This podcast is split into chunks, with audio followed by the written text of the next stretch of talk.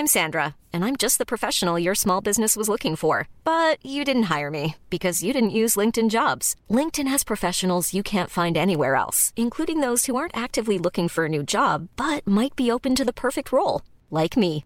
In a given month, over 70% of LinkedIn users don't visit other leading job sites. So if you're not looking on LinkedIn, you'll miss out on great candidates, like Sandra. Start hiring professionals like a professional. Post your free job on linkedin.com/people today.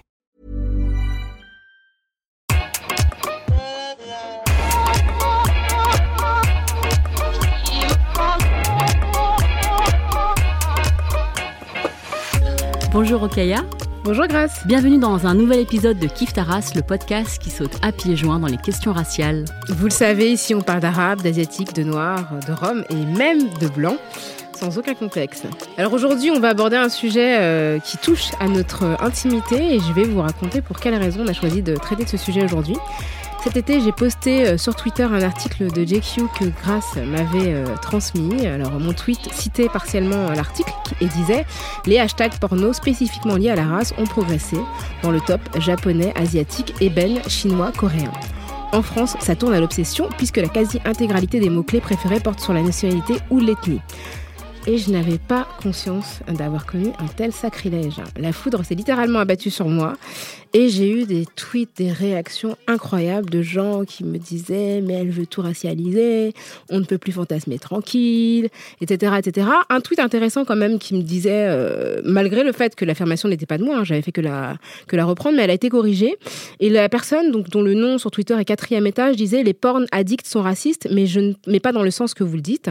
Les gens ont tendance à rechercher celles et ceux qui leur ressemblent. Ce fameux fantasme sur les Noirs n'apparaît pas clairement dans les mots de recherche. Ce qui arrive en premier, c'est donc française. Et la première catégorie raciale qui apparaît, c'est beurette. Alors la fétichisation des rapports sexuels, c'est le sujet qu'on vous propose aujourd'hui. On ne va pas se limiter au porno, mais on va explorer la vraie vie et échanger nos observations personnelles. Alors au sens propre, le mot fétiche signifie porte-bonheur. Et là, c'est loin de la définition du mot fétichisme. Et selon le Larousse, le fétichisme, c'est la déviation des pulsions sexuelles d'un sujet sur un objet érotique.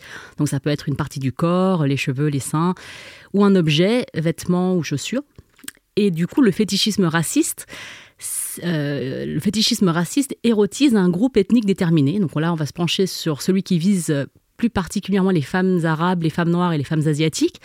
Désolée pour nos amis hommes et nos amis homosexuels. On se concentre sur la sexualité hétéro des femmes cisgenres et on aura l'occasion plus tard d'aborder la fétichisation des hommes et des personnes LGBTQIA+. Voilà. Plus. Alors pour parler des clichés fétichistes, nous avons convié une invitée de grand prestige, on est très très heureuse, elle s'appelle Faïza Guène et vous ne connaissez qu'elle hein, puisque c'est une surdouée de la littérature, romancière, son premier roman qui est quasiment éponyme du nom de notre podcast puisqu'il s'appelle Kif Kif Demain. Elle l'a écrit alors qu'elle avait 19 ans, il s'est arraché à plus de 400 000 exemplaires et a été traduit dans plus de 26 langues et son dernier roman Millennium Blues est paru en janvier 2018. Bonjour Faïza. Bonjour Faïza. Bienvenue. Merci beaucoup. Alors, comme on est dans le podcast Kiffe ta race, on aime bien se situer sur le plan racial. Donc, moi, je suis asiatique, Rokhaya est noire. Et toi, Faïza, comment est-ce que tu te définirais ?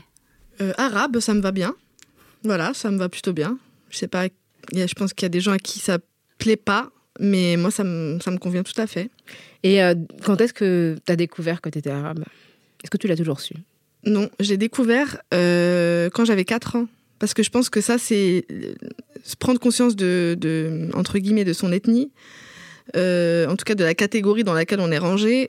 C'est quand on est confronté au racisme, je pense que c'est ça, la vraie expérience qui nous fait nous autodéfinir. Parce que je pense que des gens qui ne sont pas dans une minorité n'ont pas forcément à le faire. Et donc j'avais 4 ans et j'ai trouvé un sac devant Darty, Porte de la Villette. J'étais avec ma maman et c'est très précis ce souvenir, mais vraiment parce qu'il est marquant. Et donc une dame avait oublié un sac et donc je vais pour lui apporter. Elle me l'a arraché des mains en disant « Même petits, les Arabes sont des voleurs ». Et cette phrase... Quelle horreur ! Voilà, c'est assez violent. J'avais 4 ans et donc et c'était ma première expérience du racisme. Donc voilà. Et... Les Arabes sont des voleurs et moi, arabe, j'avais jamais entendu ce mot dit comme ça, quoi, parce que on se définissait pas. Voilà, donc je pense que c'est lié. Est-ce que le racisme t'affecte encore aujourd'hui dans ton travail et dans ta vie quotidienne ? Alors, je pense que c'est... Comme c'est quelque chose qui a des formes multiples et complexes, c'est pas forcément racisme frontal tel que là je le raconte dans cette anecdote, mais c'est aussi lié à une forme de condescendance, de mépris. Moi, je sépare pas en fait le mépris de classe forcément d'une forme de racisme aussi, parce que je pense que parfois c'est lié. Mais voilà, même s'il vaut mieux être arabe et riche qu'arabe et pauvre, c'est quand même je pense qu'il y a quelque chose qui est de l'ordre de ça. Donc c'est vrai que je l'ai raconté souvent dans mon expérience d'auteur, quand j'ai été confrontée à des gens qui n'étaient pas de mon milieu et qui n'avaient pas l'habitude de voir une arabe écrire déjà. C'est vrai que ça a été un peu compliqué, mais j'ai mis beaucoup de temps en fait à l'analyser, à le comprendre, à le digérer, etc. Et du coup à en parler forcément. On a beaucoup lu sur toi comme étant l'écrivaine de banlieue.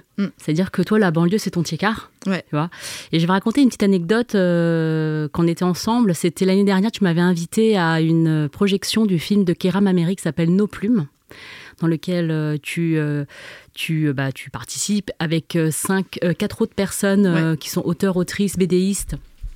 Et pile au moment où Kéra était sur scène, elle explique pourquoi elle a appelé ce documentaire Nos plumes, parce qu'elle dit que ces personnes sont des porte-voix pour tout le monde, c'est les personnes qui portent nos voix. Et à ce moment-là, je regarde mon billet, donc le ticket que j'avais dans les mains, à Radio France, il y avait marqué Plumes Urbaines. Et donc voilà, en fait, je me suis dit, quand on essaie d'être... de se mettre au niveau universel, on nous ramène quelque part et tu vois, ça veut rien dire être urbain, c'est comme si tous les autres vivaient à la campagne, tu vois, ils ont pas d'immeuble chez eux, tu vois, donc franchement je vais pas vous faire toute la liste, mais j'en ai entendu pas mal dans ce genre-là, moi, Plume du Bitume, Sagandécité, j'en ai pas mal à vous, mais c'est vrai qu'il y a une forme d'injustice dans cette exclusion, et surtout quand c'est lié à ce qu'on produit, à ce qu'on crée, parce que l'art, c'est universel, et quand on s'inscrit, quand on se positionne comme ça, comme un artiste, moi, souvent, je ramène les choses à ça, je dis, on est des artistes, on produit, et ça, c'est très universel. C'est une forme d'injustice, je trouve, qu'on vit quand on nous met dans des catégories, et c'est exactement la même chose quand je rentre dans une librairie et que je me rends compte que mes livres sont dans la catégorie littérature francophone. C'est pareil, c'est-à-dire que, t'as de la chance, moi c'est Afrique. Ah ouais, mes bouquins sont dans la catégorie Afrique. Ah ouais. Mais après, je désespère pas un jour d'être dans la catégorie islam, parce que là, c'est en train de glisser un peu vers ça, donc je t'en reparlerai si ça arrive. C'est peut-être un moyen de cohabiter, du coup. Ouais, exactement. Alors, on t'a invité, Faïza, pour parler de ce qu'on appelle le fétichisme sexuel. Donc, ce sont les clichés qui sont associés aux femmes non blanches. On va se concentrer sur les femmes aujourd'hui. Et donc, pour illustrer ça, je vous propose un petit morceau de culture et de musique urbaine, puisqu'on on en parlait un instant, avec Booba. Je vais à la chicha pour les beurrer. Je vais à la chicha pour les beurrer. Fuck ton tabac, pomme, verre, boule, pire, repas, comme verre. Ce qui est ouf, c'est qu'on n'est pas d'accord avec ce qu'il dit, mais on danse quand même.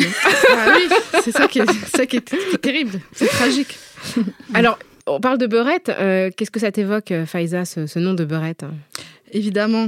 Moi, je trouve que c'est extrêmement péjoratif et que c'est un mot qu'on entend depuis un certain temps quand même. Moi, je me souviens d'une interview que j'ai donnée dans Elle en 2003 où j'ai dit « Ne m'appelez plus beurette ». Donc, c'est très, très vieux. C'était avant que je publie mon bouquin. J'étais dans le milieu associatif, je faisais des courts-métrages, tout ça, et c'était par rapport à ça. Et donc ça existait déjà, il y avait déjà ce truc qui était connoté négativement quand même, sauf que je trouve que ça s'est transformé, ça a évolué, pas forcément en bien, et ça a été vachement repris aussi par... En fait, je pense que c'est un terme qu'on s'est réapproprié maladroitement, parce que du coup, au sein de la communauté, on a divisé en fait, je pense, les femmes, avec en fait, c'est un peu les putes et les soumises. Maintenant, il y a les beurettes et je ne sais quoi, tu vois, les femmes voilées, quoi. Il y a un truc où je pense que c'est une manière de... Encore une fois, en fait, d'être dans le jugement et Parce qu'au départ, le mot beurette, enfin le mot beurre, en fait, c'était quelque chose de descriptif finalement. Enfin, il y avait pas forcément. Le verlan de... déjà d'arabe, voilà, du début des années 80, qui a été politisé. Ouais, c'est lié au mouvement de la marche des beurs, etc. Donc il y avait une histoire avec ce mot. C'était une manière parce que donc le slogan à l'époque c'était sur la différence. Je sais même plus la phrase. Sur la mobilette, là. La France, c'est celle de 80. Non, c'était ils revendiquaient en fait le droit à la différence. À la différence. Et donc ça allait de pair. C'est une manière de se définir comme voilà des gens.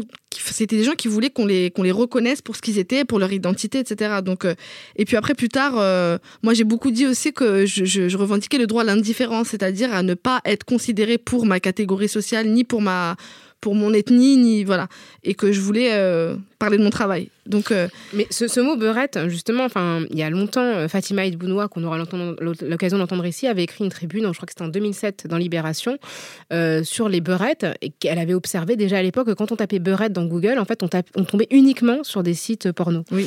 Et du coup, cette association, je la trouve intéressante parce que beurette, c'est devenu une catégorie sexuelle. C'est même plus, c'est au-delà de la femme arabe, c'est une catégorie sexuelle. Bah, l'évolution dont je parle, là, actuellement, on en est là. C'est-à-dire que oui, beurette, quand tu dis beurette, automatiquement, tu vas vraiment, effectivement, cette catégorie, cette fétichisation du corps de la femme arabe. Et... Donc on parle d'une femme avec des seins, des fesses, des cheveux. Enfin c'est ça qui c'est un peu la Kim Kardashian de. Exactement. C'est un peu. C'est-à-dire que c'est la fille arabe hyper sexualisée qui s'offre. Il y a l'idée. Moi je pense que dans la fétichisation du corps de la femme arabe, il y a vraiment l'idée de la soumission qui est très très forte. C'est très différent de la fétichisation, par exemple, de la femme noire, qui a une idée aussi de puissance. Et nous, c'est vraiment, je dis nous, volontairement, mais il y a quelque chose de l'ordre de la soumission qui est très, très fort. Et d'ailleurs, dans les catégories porno, il y a la femme voilée. Ouais. Et qui est apparue autour de 2003-2004. Mais ça, tu sais, moi, j'ai appris ça assez récemment, qu'il y avait cette catégorie. J'avoue que ça m'a fait rire au début. Mais en fait, c'est terrible parce qu'il y a vraiment l'idée de soumettre, quoi. Donc, et ce qui est intéressant justement, c'est que dans le champ public finalement, quand on parle des femmes arabes et de leur sexualité, ou réelle ou supposée, c'est que d'un côté t'as la femme arabe hypersexualisée, donc celle qu'on va trouver dans les téléréalités, etc. Et de l'autre côté t'as la femme voilée, qui est aussi un sujet de débat, mais qui est la femme interdite, la femme qui se refuse entre guillemets, parce qu'il y a toujours cette idée que forcément le vêtement est forcément sexualisé, alors que c'est pas, il y a pas forcément de déclaration sexuelle dans ça. Mais c'est comme si la domination raciale, elle passait par l'accès, entre guillemets, aux femmes. Exactement. Mais en fait, c'est encore plus vieux que le début des années 2000. En vérité, c'est... moi, je pense à ces campagnes pendant la colonisation en Algérie où on disait « N'êtes-vous pas belle enlevez vos voiles ». Il y avait un truc qui était quand même soumettre un peuple, c'est soumettre ses femmes. Exactement. Il y avait des cérémonies de dévoilement à la fin des années 50 qui étaient opérées par des femmes de généraux français. Donc il y avait vraiment déjà cette idée qu'il fallait que les femmes arabes soient, en tout cas, visibles dans la sphère publique. Et moi, ça me fait aussi penser à une femme arabe hyper intégrée. C'est-à-dire, je pense à ce personnage que tu as écrit, Faïza, dans ton livre « Un homme, ça ne pleure pas ». C'est le personnage de Dounia, et je vais lire un extrait que je trouve intéressant. Tu dis... Dounia plaît parce qu'elle symbolise ce que la République française fabrique de mieux, une réussite accidentelle. On adore ce modèle d'excellence grâce auquel on peut dire « vous voyez que c'est possible » quand on s'en donne les moyens. Et Dounia, dans ton livre, c'est vraiment ça, c'est la femme qui a rejeté sa famille, qui l'opprimait, parce qu'ils avaient... Forcément. Forcément, voilà. Et elle est devenue quelqu'un qui ne fréquente que des personnes, pas de son milieu social, ni de son milieu ethnique, puisqu'elle est, je crois qu'elle travaille à la mairie, ou elle brille quelque chose de politique. Et elle représente ce qui sécurise la France, une certaine France, c'est-à-dire cette femme qui a rejeté ses origines pour embrasser, le truc d'être française, selon des critères on ne sait pas. Qui sont aussi fantasmés, ces critères sont aussi fantasmés quelque part. Ce personnage-là, pour moi, c'est vraiment... on peut le lire de manière différente, c'est-à-dire que la première lecture, c'est cette fille qui a finalement fait tous les efforts en espérant que la République tiendrait ses promesses et qu'elle serait acceptée et qu'elle aurait enfin l'amour qu'elle attendait, parce que finalement c'est juste ce personnage-là, après c'est romanesque, mais elle, ce qu'elle veut c'est être aimée, et donc c'est quelqu'un qui est prêt à tout pour être aimée, et y compris à se débarrasser finalement de ce qu'il a... ce qui la caractérise, quoi, de une partie de son identité, de son histoire, etc. Et la deuxième lecture, c'est effectivement quelqu'un qui est presque dans la traîtrise, parce que elle est hyper rude envers sa famille, envers toute cette histoire qu'elle porte, etc. Donc c'est deux manières différentes de voir les choses, mais c'est vrai que là c'est un peu la beurette de luxe, parce que donc c'est un peu ce qu'on dit la beurette des ministères, quoi. C'est pas du tout la beurette de chicha dont parle Booba dans l'extrait qu'on a entendu tout à l'heure. Mais tu vois, ça me fait penser, parce qu'en plus c'est l'époque où tu l'avais écrit, c'est à l'époque où Rachida Dati était ministre de la Justice, et ce qui se disait sur elle, moi je me souviens de ce livre qui s'appelait Belle Amie, qui la racontait en fait comme une espèce d'opportuniste, arriviste, qui n'était arrivée que par ses relations avec les hommes, etc. Et je trouvais qu'il y avait quelque chose de très très très caractéristique de l'image, à la fois de la banlieusarde, tu vois, un peu Rastignac, et en même temps de cette femme qui ne peut arriver que par le sexe ou que par la séduction. Et ça fait vraiment écho à cette image encore, comme tu dis, beurette de luxe, c'est que ça pouvait pas être une femme politique tout simplement, qui avait une trajectoire comme d'autres femmes ou d'autres hommes, mais forcément, en gros, elle avait couché avec tout le monde pour y arriver, quoi. De toute façon, c'est toujours, y a toujours une suspicion. C'est-à-dire que, qu'on soit écrivain ou ministre, y a toujours comme un... Une méfiance qui est donnée, qui est là, c'est qu'on n'a pas fait les choses soi-même, c'est-à-dire qu'on sait jamais les choses, enfin on parle jamais d'intellect, on parle jamais de talent. Il y a toujours quelque chose qui est biaisé, il y a un truc un peu sournois, quoi. Et donc là, l'idée, c'est qu'elle est réussie par rapport à ses relations, en tout cas, ou à ses relations avec les hommes. Pour moi, ça raconte vraiment, d'abord, la perception des Maghrébins en général. C'est-à-dire qu'il y a un truc un peu sournois, un peu vicieux, et aussi de la femme en particulier, qui donc n'est vue que par le prisme de son corps. Elle s'offre pour avoir quelque chose en échange. Mais on a parlé de la beurette, mais il y a aussi par extension le concept de la michetonneuse qui est très fort et qui concerne, je trouve, en première ligne les Maghrébines aussi, quoi. C'est les filles des quartiers populaires qui se prostituent, en fait. Parce qu'elles n'ont rien d'autre que leur corps pour réussir. C'est ça l'idée qui est très pernicieuse. Et toi, Rokhaya, est-ce que on t'a déjà fétichisé ? Est-ce que tu as vécu ça aussi dans ton expérience ? Ouais, enfin comme je pense toutes les femmes noires. Enfin, ce dont je me suis aperçue très rapidement, c'est plus de la fascination que pouvait exercer le corps des femmes noires dans l'imaginaire collectif. Je pense qu'on est vraiment dans un pays qui a beaucoup fétichisé le corps des femmes noires. Je pense que quand j'étais petite, moi, j'ai grandi avec toutes les images de Grace Jones, qui était dont le corps très musclé, très beau, très sculptural, était mis en scène, brillant, etc. par celui qui était en plus son compagnon, Jean-Paul Goude. Donc dans des cages, je te rappelle. C'est ça, il y avait un truc où elle était dans une cage, il y avait écrit « Don't feed the animals ». Donc c'était quand même très très spécial. Donc il y a cette idée comme ça de la femme noire très puissante, mais en même temps c'est vraiment l'idée aussi de la sexualité débridée. Donc vraiment une sexualité très puissante, mais très affirmative. Et il y a deux choses. Il y a des hommes qui fétichisent, tu vois, les femmes noires, donc vraiment qui ont une espèce de fascination pour les femmes noires et qui ne parviennent, tu vois, à concrétiser des unions qu'avec des femmes noires. Donc c'est super bizarre. Et qui vont associer à ça tout un imaginaire. Donc ils vont adorer l'Afrique ou la Jamaïque. Enfin, tu sais pas trop quoi. Ou un style de musique qu'ils associent aux femmes noires. Et puis, il y a ce côté aussi, j'ai l'impression que pour des hommes non noirs, que le fait d'avoir des relations avec des femmes noires, c'est valorisant sexuellement. Ça veut dire en gros que t'assures. Et du coup, il y a comme ça une espèce d'affichage social qui est hyper dérangeant, où quand tu as à ton bras une femme noire, ça veut dire que tu as un homme très performant sexuellement. Et c'est très, très bizarre, quoi, parce que tu n'es pas forcément consciente de ça, de ce que tu peux incarner, de ce que tu représentais, et tu te retrouves instrumentalisé dans une histoire de pouvoir et de, quelque part, c'est un peu une espèce de concours, avec une espèce de compétition avec d'autres hommes. Donc et tu as ça, et en même temps, tu as aussi...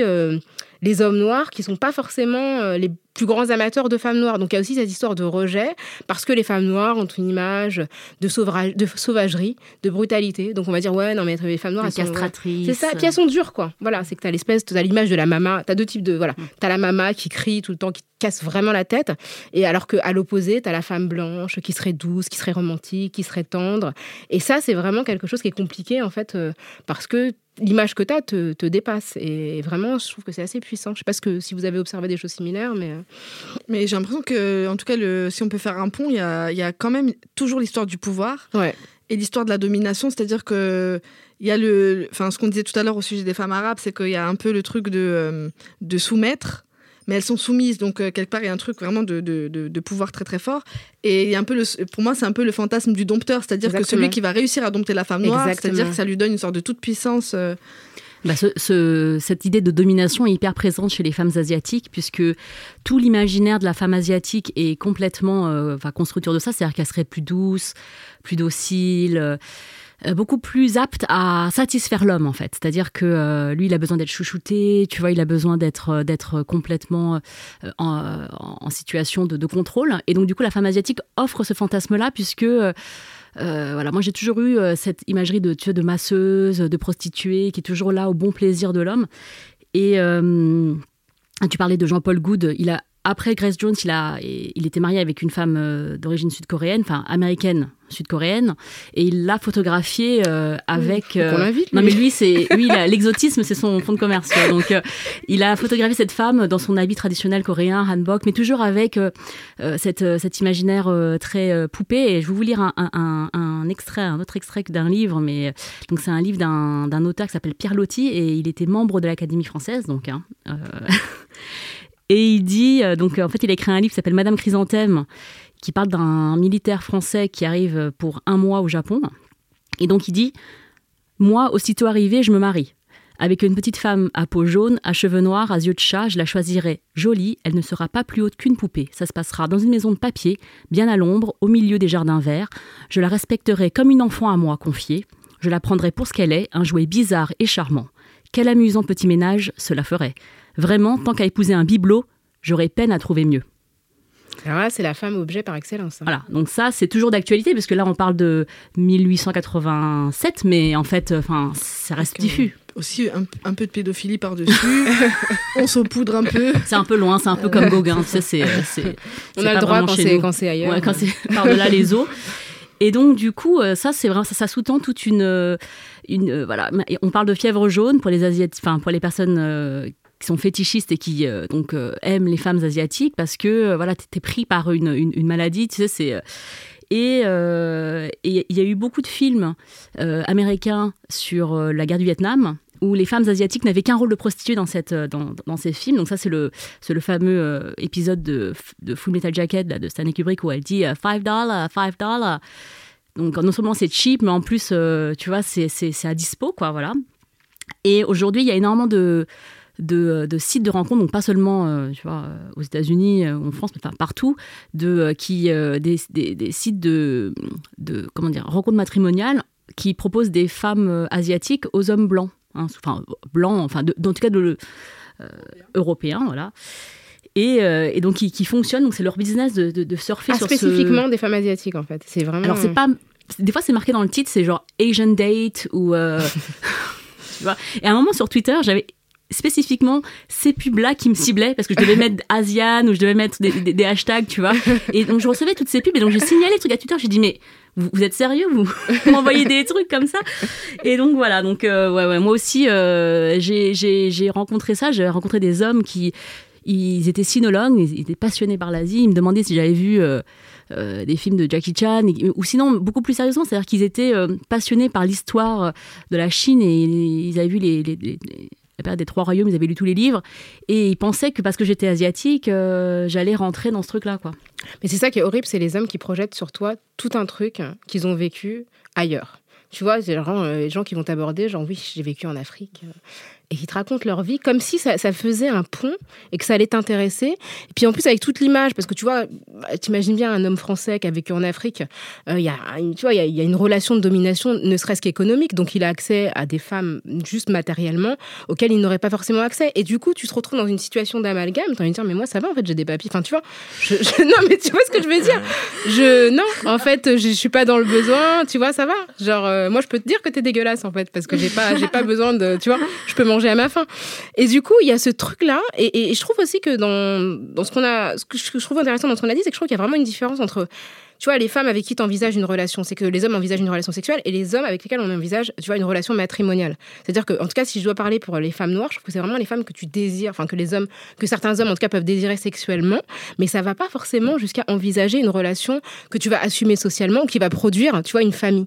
Et je trouve qu'il y a vraiment cette ambivalence-là. C'est-à-dire que c'est la femme, comme tu l'as dit, Faïza, que tu domptes et dont tu vas te vanter de la relation, etc.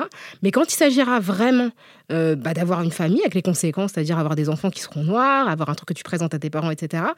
Et ben, tout d'un coup, c'est plus compliqué. Et ça, je trouve que cette ambivalence-là, elle place les femmes noires dans une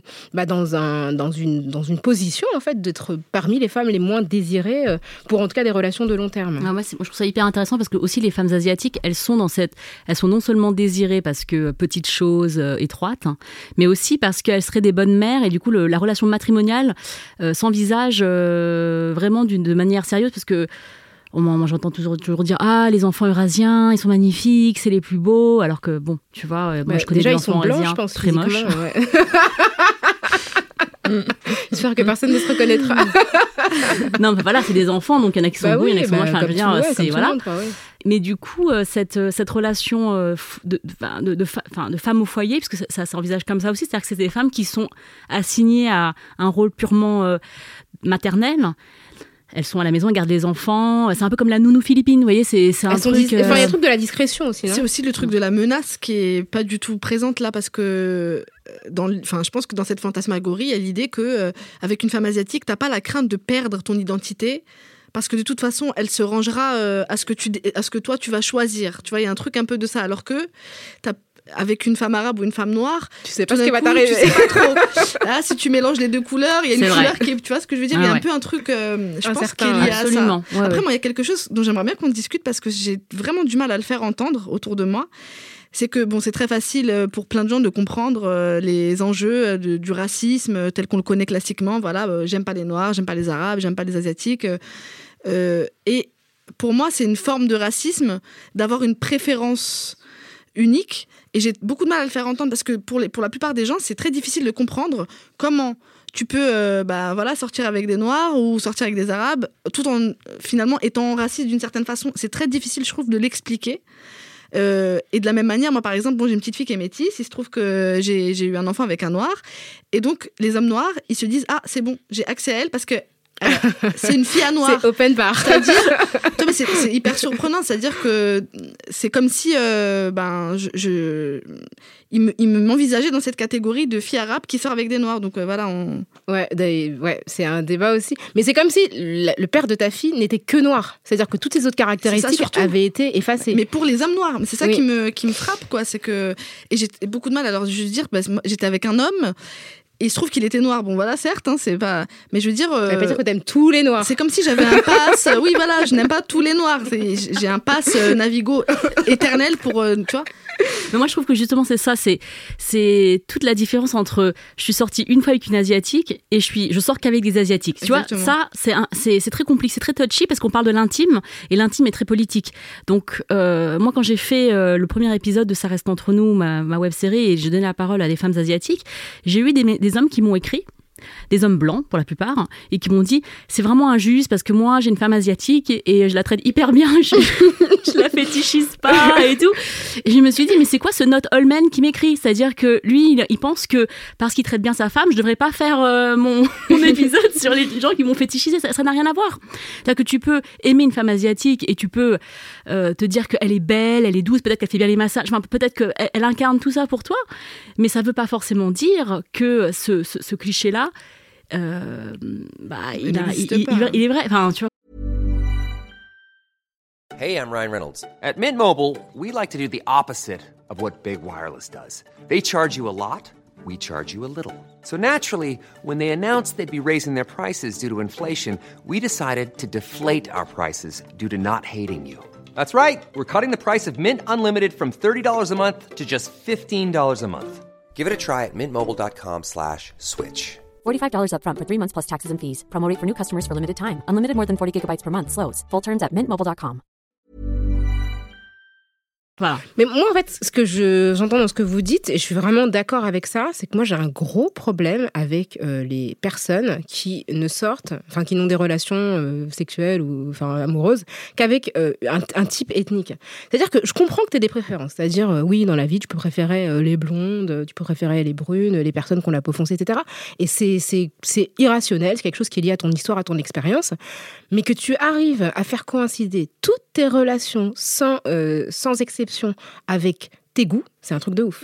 C'est-à-dire que, vivant en France, tu vois, dans un pays où les femmes noires, les femmes asiatiques ou les femmes arabes sont minoritaires, que tu te débrouilles pour n'arriver à sortir que avec des femmes asiatiques noires ou arabes, c'est chelou. Tu vois, la personne, si elle me dit elle habite au Vietnam ou au Sénégal, tu dis ok, je veux dire, en termes de stats, c'est probable. Mais franchement, t'habites en France, toutes tes meufs depuis que t'es née, elles sont asiatiques, c'est super chelou. Et je trouve que du coup, ça implique quand même une démarche qui pour moi est forcément malsaine. Et moi, honnêtement, c'est le genre de personnes qui me font fuir parce que du coup, ça me donne le sentiment de n'être réduite qu'à ma couleur de peau et de ne plus être un individu. C'est-à-dire que la personne voit en premier lieu ce que tu es et qui t'associe à d'autres femmes et en fait, finalement, ce qui apparaît, finalement, ce que tu es vraiment n'importe pas du tout, quoi. Moi, je suis d'accord avec toi, Rokhaya, et surtout, je me dis, c'est pas qu'une question de préférence. C'est-à-dire que moi, si je me teins en blonde demain, ou toi tu te teins en blonde, ou toi Faïza tu te teins en blonde. Mais je me suis teint en blonde. Tu vas pas être dans la catégorie j'aime les blondes en fait. Oui, c'est vrai. Moi si je me teins en blonde, je vais toujours plaire aux mecs qui aiment les asiatiques, hein. C'est vrai. Donc tu vois, c'est pas qu'une question d'apparence physique, on parle vraiment de choses plus profondes que ça. Et d'ailleurs, si on va à l'extrémité du raisonnement que tu es en train de nous livrer, tu vois, le fait d'avoir de faire coïncider. Le danger de ça, en fait, c'est pour l'autre, c'est-à-dire pour celui qui est racisé, qui se trouve dans cette position-là. C'est que je pense que ça peut être très pervers parce que ça peut aller jusqu'à vouloir se conformer justement à la projection de l'autre pour être aimé. Tu vois, je pense que c'est surtout quand t'es jeune, tu vois, quand t'as 17-18 ans et que c'est ta première relation, tu sais pas encore faire le tri de toutes ces choses-là. Donc tu t'imagines qu'il faudrait se conformer à cette vision fantasmée pour plaire à l'autre sans même te rendre compte qu'en fait t'es fétichisé. Donc c'est vrai que c'est un sujet qui est délicat à aborder. Et ça rejoint aussi, pour moi, le fait de... Enfin, c'est quand même l'intersection d'une oppression du patriarcat et aussi raciste, puisque moi aussi, pendant longtemps, je me suis dit, pour plaire à un homme, il faudrait que... ma mère me disait, oui, parle pas trop fort, ne t'exprime... Enfin, c'était quelque chose d'être discrète en tant que femme, pas en tant que femme asiatique, mais juste en tant que femme. C'était déjà une espèce d'injonction, c'est-à-dire que les hommes préfèrent les filles qui sont pas trop intelligentes, parce que sinon ça leur fait peur, enfin, tu vois, ce genre de choses. Et donc, forcément, t'as envie, pour plaire, de te conformer à quelque chose que tu as entendu, dans lequel tu baignes. Et moi, ça m'est beaucoup arrivé, ça, de me dire non, mais il faut que je m'entraîne à faire des massages parce que c'est ça qu'ils aiment, les hommes, comme ça je vais plaire. Tu vois, enfin, c'est terrible de vouloir être quelqu'un d'autre pour pouvoir plaire en tant que femme. Et sans avoir confiance qu'en plus, c'est une vision raciste quoi, de toi-même. Quoi. C'est ça qui est fou. C'est une caricature, ouais. En fait, tu deviens une caricature. Et ce que je trouve aussi intéressant, c'est qu'en face, la personne peut aussi adopter une attitude qui correspond au cliché qu'ils projettent sur toi. C'est-à-dire que, l'espèce de négrophiles qui vont tout d'un coup... Moi, je sais pas combien de fois on m'a interpellée genre, pour me draguer dans une langue que je ne comprends pas. C'est-à-dire une langue africaine au hasard. Et tu vois, je veux dire, et genre en mode, je te connais, t'es genre, je sais, t'es genre, j'installe une complicité et t'es là, tu te dis, mais qu'est-ce que tu racontes, en fait? Et c'est vraiment cette espèce de truc où les gens vont te parler dans la langue qu'ils imaginent que tu comprends, faire référence à un plat, à des pratiques, etc. pour créer une complicité qui n'a rien à voir avec toi. Et je trouve que c'est...